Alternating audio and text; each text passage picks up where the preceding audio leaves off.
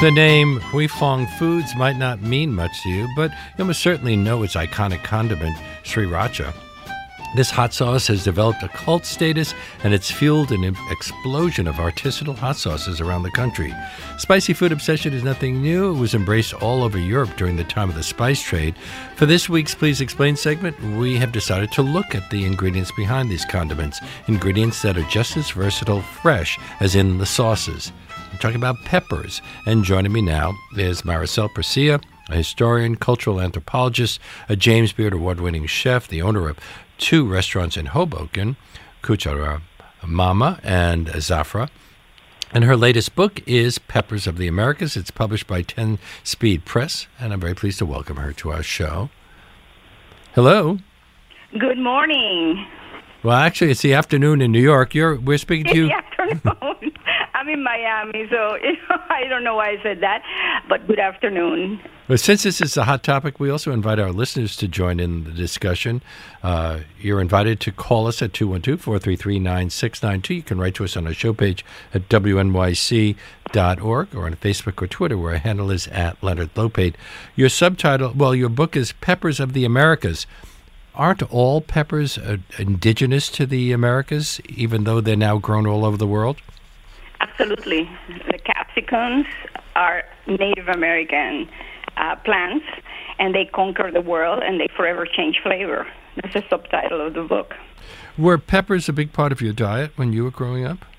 Well, um, not hot peppers, but um, I was born in Cuba, and uh, the quintessential cooking sauce is the sofrito, and it always calls for peppers, sweet peppers of different kinds. You know, whether it's the bell pepper or the cubanelle or the very aromatic and floral uh, ajicachucha, which is a capsicum chinense. But um, my father uh, loved uh, hot peppers, and the one that we use in Cuba is called ají guaguao. It's a tiny uh, um, Capsicum frutescens, which is a relative of Tabasco and Malagueta, uh, and it grows wild. Um, you know, I've seen it, you know, on the side of roads, you know, in, in the in the forest. Uh, it's a very tiny uh, pepper that ripens to, you know, bright orange uh, or red, and it has a very clean uh, heat, and it's really you know fantastic. And I I love to um, to pickle it. Um, I make uh, spicy vinegars uh, that I use as table sauces. I've always associated peppers with Mesoamerica, but you open your book with a trip to Peru. What? Absolutely, because peppers were um, were born in the Amazon, um, and we know now that it's probably the Bolivian, the Bolivian Amazon. From there, they moved across South America to Mesoamerica and the Caribbean. Uh, Maricel, we have a very bad connection. We're going to take a little break, and we are going to try to get a better connection going. Is that okay? That sounds good. Okay. Uh, I'm speaking with Maricel Presilla, who is a historian, a cultural anthropologist, James Beard Award winning chef. Her book, Peppers of the Americas, is published by 10 Speed Press. Stay with us for more.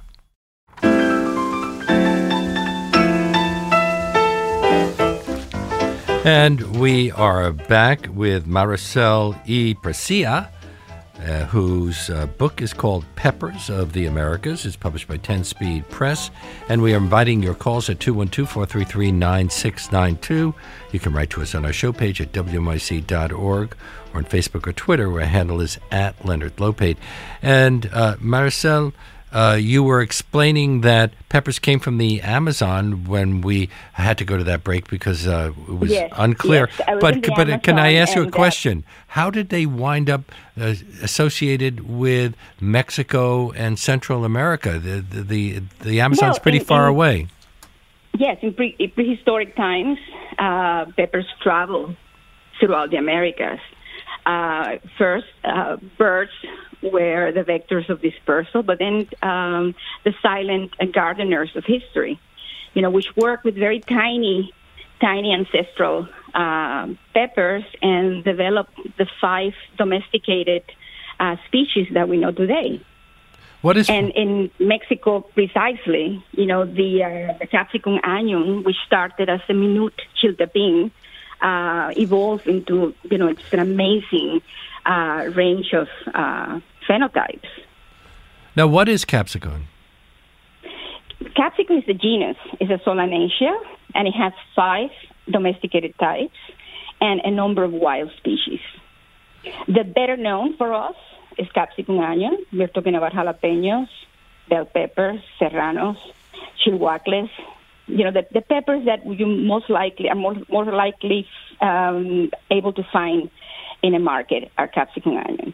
But then uh, the pepper that the species that has taken um, the U.S. Uh, chili heads by storm is Capsicum chinense. You know, the habanero is the best known um, uh, cultivar, but there are a number of other very hot and sometimes very sweet uh, Capsicum chinenses, which are um, really fantastic because they have, besides the heat, um, or it's, it's, a question of taste. Uh, beautiful floral um, components, uh, very complex. But do the, the sweet peppers that uh, we use in regular cooking, green peppers, uh, red peppers, uh, some Italian peppers, do they contain any capsicum? Uh, capsaicin. Um, no, um, they they don't have capsaicin, but you know within the capsicum annuum um, family, we find um, that there are very hot uh, peppers. For example, um, some of the uh, some Mexican um, chiles like puya, for example, is very hot, uh, so it's serrano, as opposed to you know to a bell pepper, but it's the same family.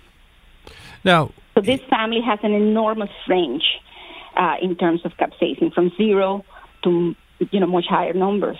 Isn't capsaicin used in certain types of pain relief? Absolutely. Even though it uh, causes been, pain?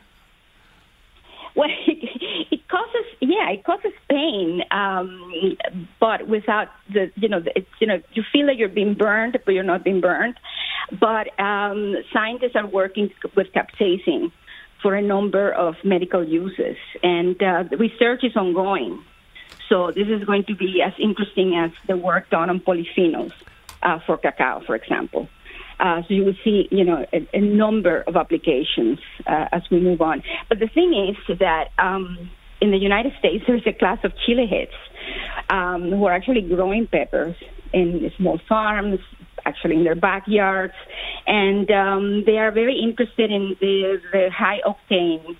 Uh, high capsaicin peppers, and so they are growing mostly chinenses, or they are, um, you know, they're doing um, you know, experiments. They have hybrids that are extremely hot, um, you know, breaking uh, the Guinness, you know, uh, record, um, you know, statistics. And um, so it's, it's very exciting to watch, but at the same time, it worries me because it means that we're paying too much attention to capsaicin. You know, peppers are amazingly delicious.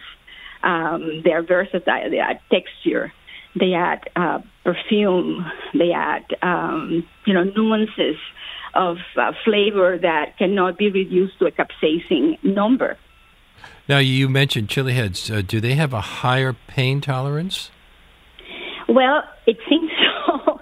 if you watch YouTube, you see them eating the hottest peppers in the world. And uh, of course, you see them, you know, becoming pale and sweating, mm-hmm. but they they eat the peppers whole. I've always wondered why it makes you sweat. Of the pepper. I'm sorry, I interrupted you, but you said that they eat them whole, then they're sweating, and uh, when you eat one of the, a really hot pepper, you suddenly beads of sweat form, usually around the hairline, and I've always wondered why. Why there? Well, it's yeah. Some people sweat. Uh, I get the hiccups, for example. so it's uh, you know some people gasp uh, for air, but I've seen you know individuals eating you know not one but several uh, hot peppers because they, they you know they have reviews of hot peppers uh, online, uh, and it's a sport. Yeah, kind of a macho. It worries sport. me for their sanity and their health. We uh, have invited our listeners to join the conversation. Our number here is 212 433 9692. And uh, Soil, you're on the air. Soil from yeah. New Brunswick, New Jersey. Yes, yes. Um, so my question for the guest is: um, so I'm someone who loves um, um, uh, exploding new spicy peppers that come on the market. Um, I used to be a fan of the uh, ghost peppers. Now the new thing is Carolina Reapers. But the question I had is like I'm trying to introduce um, hot peppers in my daily cooking. Now those peppers are too spicy to eat on a regular basis. But in um, in your guest's opinion, what's the best pepper that's like um, spicy but also adds flavor to day and something that can be used in day-to-day cooking? Well, um, I um, I'm a great fan of capsicum chinensis because of their flavor, not so much because some of the hottest peppers are chinensis. Um, so you might, you know, might try to get, uh, for example, suave habanero from the Chile Pepper Institute in Las Cruces. Get the seed. Uh, it's a just delicious. It's a delicious habanero that has very little heat, um, and but you, you get the perfume, you get all this complexity uh, for cooking. So you know that's a good way uh, to start. Um, I, you know, uh, I would say, you know, if you want to have the super hot, just plant a couple. Um, rather than the Carolina Reaper, uh, I would go for any Trinidad uh, hot pepper. For example, the seven pot um, from Trinidad is very hot, but it's also delicious. And you can use it judiciously in, in cooking. Uh, if you want a, a sweet chinense, go for the Puerto Rican ají. You can you can find it easily uh, if you look online, uh, and also the ají from Cuba, also very perfumed, but with very little heat or no heat at all. Well, let's talk about a bit more about heat because uh, I've uh, in Mexico, people have told me that they prefer to use the peppers just to create a little warm glow in the mouth, and that when you eat when you find Mexican food that's really, really hot, it usually means that it's covering up uh, poor ingredients. On the other hand, when you go further south, uh, you find food that tends to be hotter, and people there say that uh, they like it because it it keeps it gets the digestive juices flowing.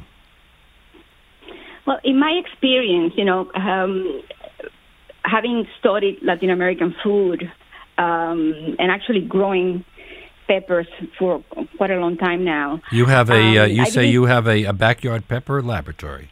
Uh, yes, um, all the peppers in uh, in my book um, were born and developed in my garden.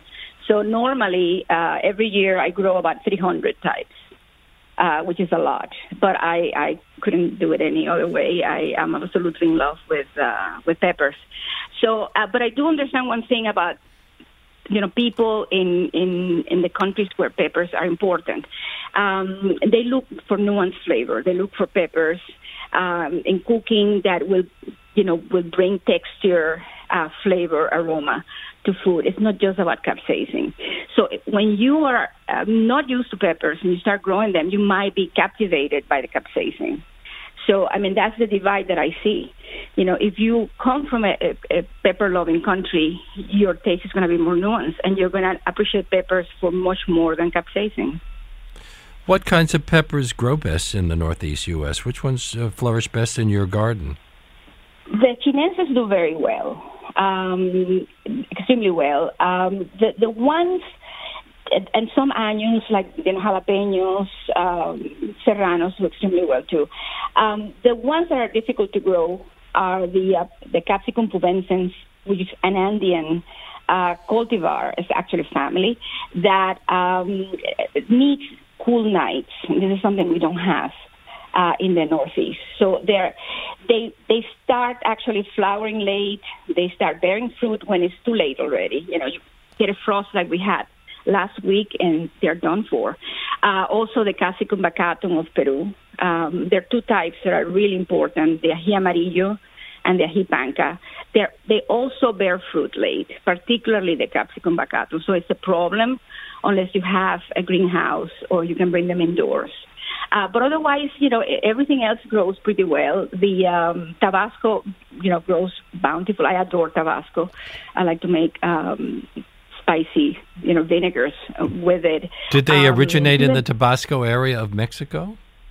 Yes, yes, it did, and um, you know, it's actually became ours, you know, you know, by by uh, historical, you know, coincidences. But um, but it grows everywhere, and I, I love it in my garden. I like Capsicum frutescens. I have a Chihuahua from Cuba, uh, that grows extremely well. Um, the Malagueta, which is also a relative of the Tabasco. Uh, and it's it's just gorgeous. It's a this Brazilian pepper that is amazing in, in table sauces. So you know, so we do have the, the climate that will allow for you know bountiful gardens. You just have to be careful with those two that I mentioned: the uh, the ají amarillo, you know, which is a capsicum baccatum, and the uh, rocoto, which is the pubescens, late season. And uh, here, you know, in this in our part of the world, you know, we never know we just had a frost, and uh, I saved like uh, a dozen plants because I took them indoors. You know, when I heard about the uh, temperature change, uh, but everything else died. You know, the leaves look like like boiled spinach right now. So I'm very disappointed because last year I was harvesting cayennes uh, in December, mid-December. And by the way, cayennes are fantastic. They're gorgeous. Mm. Uh, there are several types of cayennes. They're beautiful. Um, and bountiful and very useful. Although most of us just use cayenne in the ground up form from a jar. Exactly, but once you get to know them um, in in their full glory, they're extremely beautiful. Uh, and they grow in December.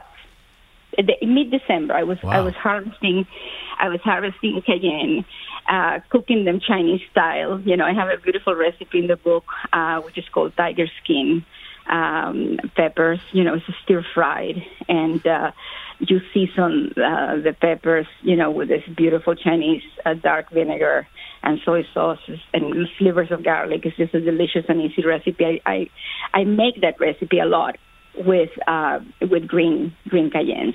So what? I had a bountiful crop until mid December last year. Amy from Manhattan, you're on the air. Hi. Um, I know there are also uh, peppers, hot peppers in um, in some kinds of Asian cooking, and I was wondering since the peppers uh, we've been talking about uh, from uh, uh, from Mesoamerica, uh, did, did the ones in, in Asia um, develop independently, or were they brought over? They all are the result of the Columbian Exchange, as they call exactly. it. Exactly. Exactly. That's a very good question. But I, I have to tell you this, Maricel. I have to tell you this. Uh, years ago, um, I was speaking to somebody uh, who, uh, a, a Thai man, and I told him that that there were no peppers in Thailand or in China before the Columbian Exchange, and he said that's a filthy lie uh, because they have become such Koreans. Yeah, it's become such too. a part of their culture. It's interesting how all of these peppers go to different parts of the world, to Italy or to Turkey or to uh, different parts of Asia, India. Hunan, Sichuan, Sichuan yeah, India, and they become different peppers totally. They they mutate. Well, it's a question of the ter- terroir and also human manipulation, which is again a part of the terroir. Uh, but the amazing thing is that in the same way that the, you know, Amazonian peppers sort of move everywhere through the Americas, and the Spaniards and the Portuguese, you know, carried on this uh, work of dispersal, and, and peppers ended up everywhere. And everywhere they landed, they changed flavor completely. I'm speaking with Maricel Presilla, and we're talking about peppers on today's Please Explain. We invite your calls at 212 433 9692. You can write to us on our show page at wnyc.org. What are chin, chinense peppers? Chinense, Capsicum chinense, is one of the, the species uh, that I mentioned, and habanero is the best, the best known uh, for Americans. Um, for us in Cuba, it's the jicachucha. Uh, it's a lantern, uh, not a lantern shape, it's actually a bonnet shaped uh, mm-hmm. pepper that is very floral, very aromatic. Now, when I'm cooking with jalapenos, uh, I cut out the seeds and I cut out uh, the uh, the membrane. The, the membrane. That's where the, the real heat is.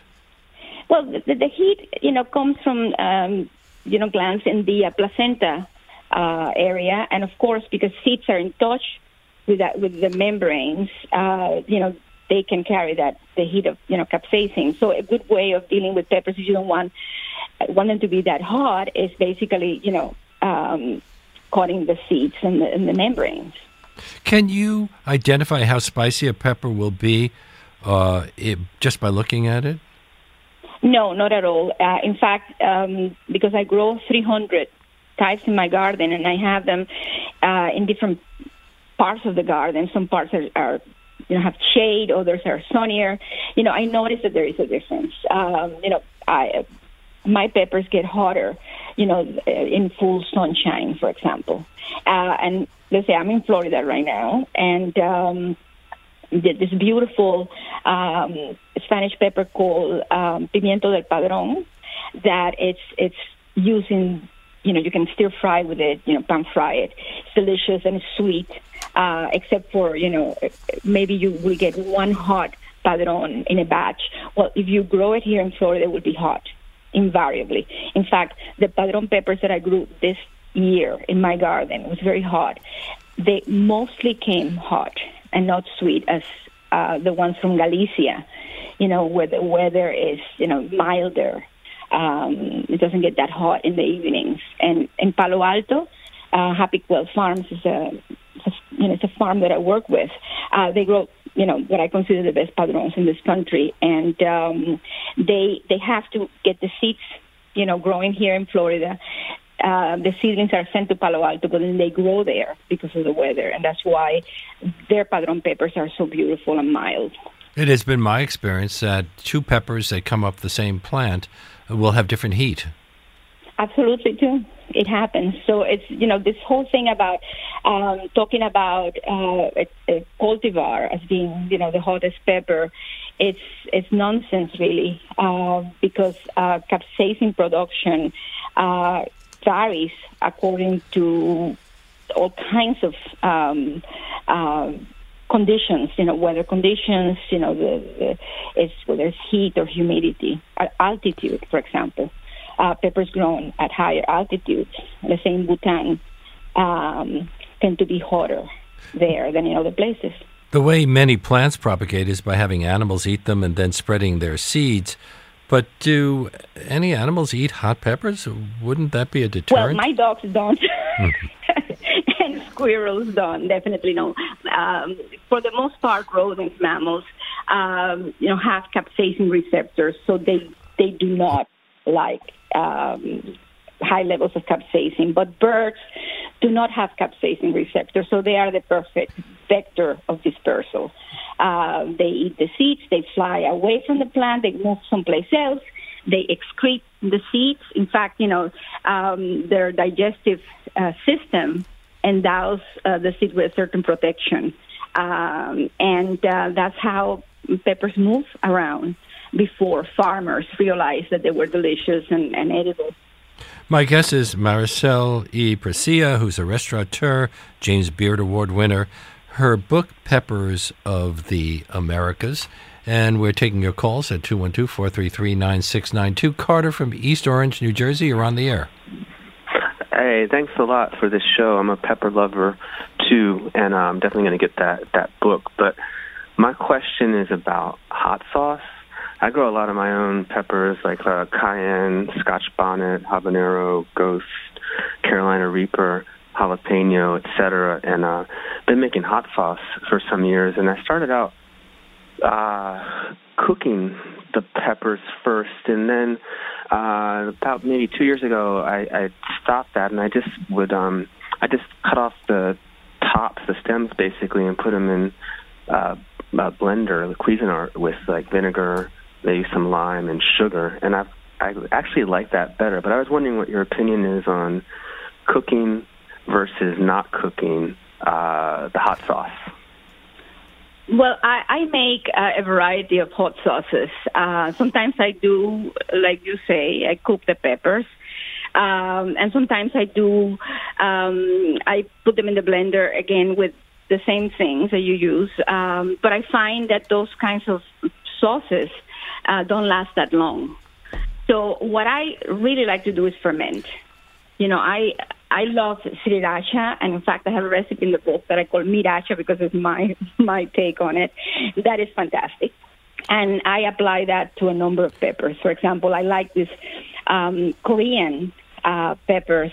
Um, they're called um, finger peppers, and you find them in Asian markets, and they're beautiful. They have this glorious crimson color, and they have this incredible fruitiness. And that's my favorite pepper to make uh, my type of sriracha. Um, so I ferment them for five to six days, and basically you put the pepper seeds and all. Uh, you cut them, uh, chop them uh, coarsely, put them in the uh, uh, food processor with some garlic, uh, some sugar, and, and salt. It's important the ratio of salt to, to you know the peppers is important for preservation. And then I just ferment them for five to six days, and then I you know, the, you will get lactic fermentation, get this beautiful acidity developing. You might want to add some uh, more vinegar to that. Um, in some cases, I don't need to. Uh, but if I use a vinegar, I don't use anything harsh. Um, I like to use Chardonnay wine vinegar, sometimes the uh, rice vinegar, Japanese rice vinegar, which is very mellow and delicious. Uh, and that's the end of the sauce. You might want to cook that for, let's say, 10 minutes. Um, and that sauce will keep for a year or so. Now we can get. So that's my favorite way of making a hot sauce. We can get peppers in any in a number of different ways: fresh, uh, dried peppers, uh, and then some like chipotles that are smoked. Can any pepper be dried out? What effect would that have on its heat? Well, I, am, you know, my uh, dehydrator right now is uh, full speed because I have to, you know, harvest everything that I had in a in a hurry because of this, you know, dipping temperatures. So I I dry um, a lot of my peppers. Uh, it doesn't matter how small they are. It just depends on the time that you give the peppers to dry. I don't like them uh, bone dry. Um, I you know ferment them. I you know I turn them when I dry them. I turn them into powders and uh, condiments with other spices. So yes, you can actually you know, dehydrate every pepper. And can you smoke them all? Time. Or let me let me say something here. When the pepper is very fleshy, uh, you cannot dry them. You should not dry them whole. You should, you know, split them um, in half and, and maybe take the seeds out and, and some of the membranes. You don't want something very hot uh, because it takes longer, you know, to dry um, a very fleshy um, chinense, for example. But actually, everything can be dried.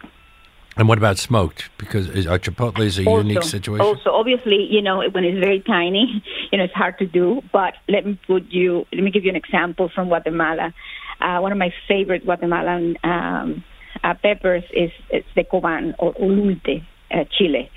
And normally, families, you know, in the countryside would put the the ululte in a basket and just hang that over, you know, a wood fire where they would dry, and they're very tiny. So yes, you can actually, you know, dry and smoke. Marcia, you know, we're, most peppers. we're almost out of time, and Thanksgiving is next week. Do you have any pepper recipes that pair well with traditional Thanksgiving foods, with turkey, oh with God, mashed potatoes, with cranberry sauce? well, I have to say that you know my mole recipe is just fantastic. I have a turkey mole recipe in the book that is to die for. It's a mole coloradito uh, you know, the, com- the complete recipe. I just did it at the Smithsonian, and you know, everyone there was eating it and, and loving it. So that's a great recipe. But actually, components, um, you know, like maybe you can do a mole sauce and use it as gravy. You don't need to do the, the whole thing with the turkey parts uh, and boil the turkey, you know, in broth. But you can actually, you know, just bring to the table beautiful, um, beautiful mole sauce and use it you know, to pour over the, the roast turkey. That's delicious. Well, most people uh, in this country think mole simply means a, a chocolate sauce, but mole is, uh, I think, the uh, Aztec word for mixture. And uh, there yeah, are for, there for, are so many sauce. different moles in the world: red, black, yellow, you name it. Absolutely. There, there are many moles. Some do not call for chocolate, but these moles, for the most part, call for a little bit of chocolate, and it's not a chocolate sauce. Um, the chocolate adds backbone, a bit of bitterness, and at the same time some sweetness. Uh, it completes uh, the mole. Actually, a fruity note, which most moles have. Um, so I would say, you know, for Thanksgiving, um, you know, make a mole. There is a very also a very simple recipe as a side you know, pepper steaks. Um, there is a Dutch pepper now in the market called Strippy, uh, in uh, Strippy pepper. Uh, it has this beautiful stripes, orange and uh, and yellow. So I make steaks with it, and uh, I serve it with a chimichurri sauce. Uh, and it's incredible. So that would be a great side, for example, uh, to have for Thanksgiving. Maricel Presilla is a historian, a cultural anthropologist, a James Beard Award winning chef, the owner of two restaurants in Hoboken, Cucharamama and Zafra. and uh, I suspect you use a lot of chilies in your food there. I certainly do. uh, her, By the kilo. her latest book is called Peppers of the Americas. It's published by Ten Speed Press. And uh, we thank you so much. Come back home. Uh, you know, it's uh, come and enjoy the cold. You shouldn't be well, in Miami I, right I, now. I, I, look forward to come back. Uh, I'm in Miami right now for the uh, preparing for the Miami uh, book fair. but actually wondering what's happening to my surviving peppers. Thank you again. I hope that they've survived.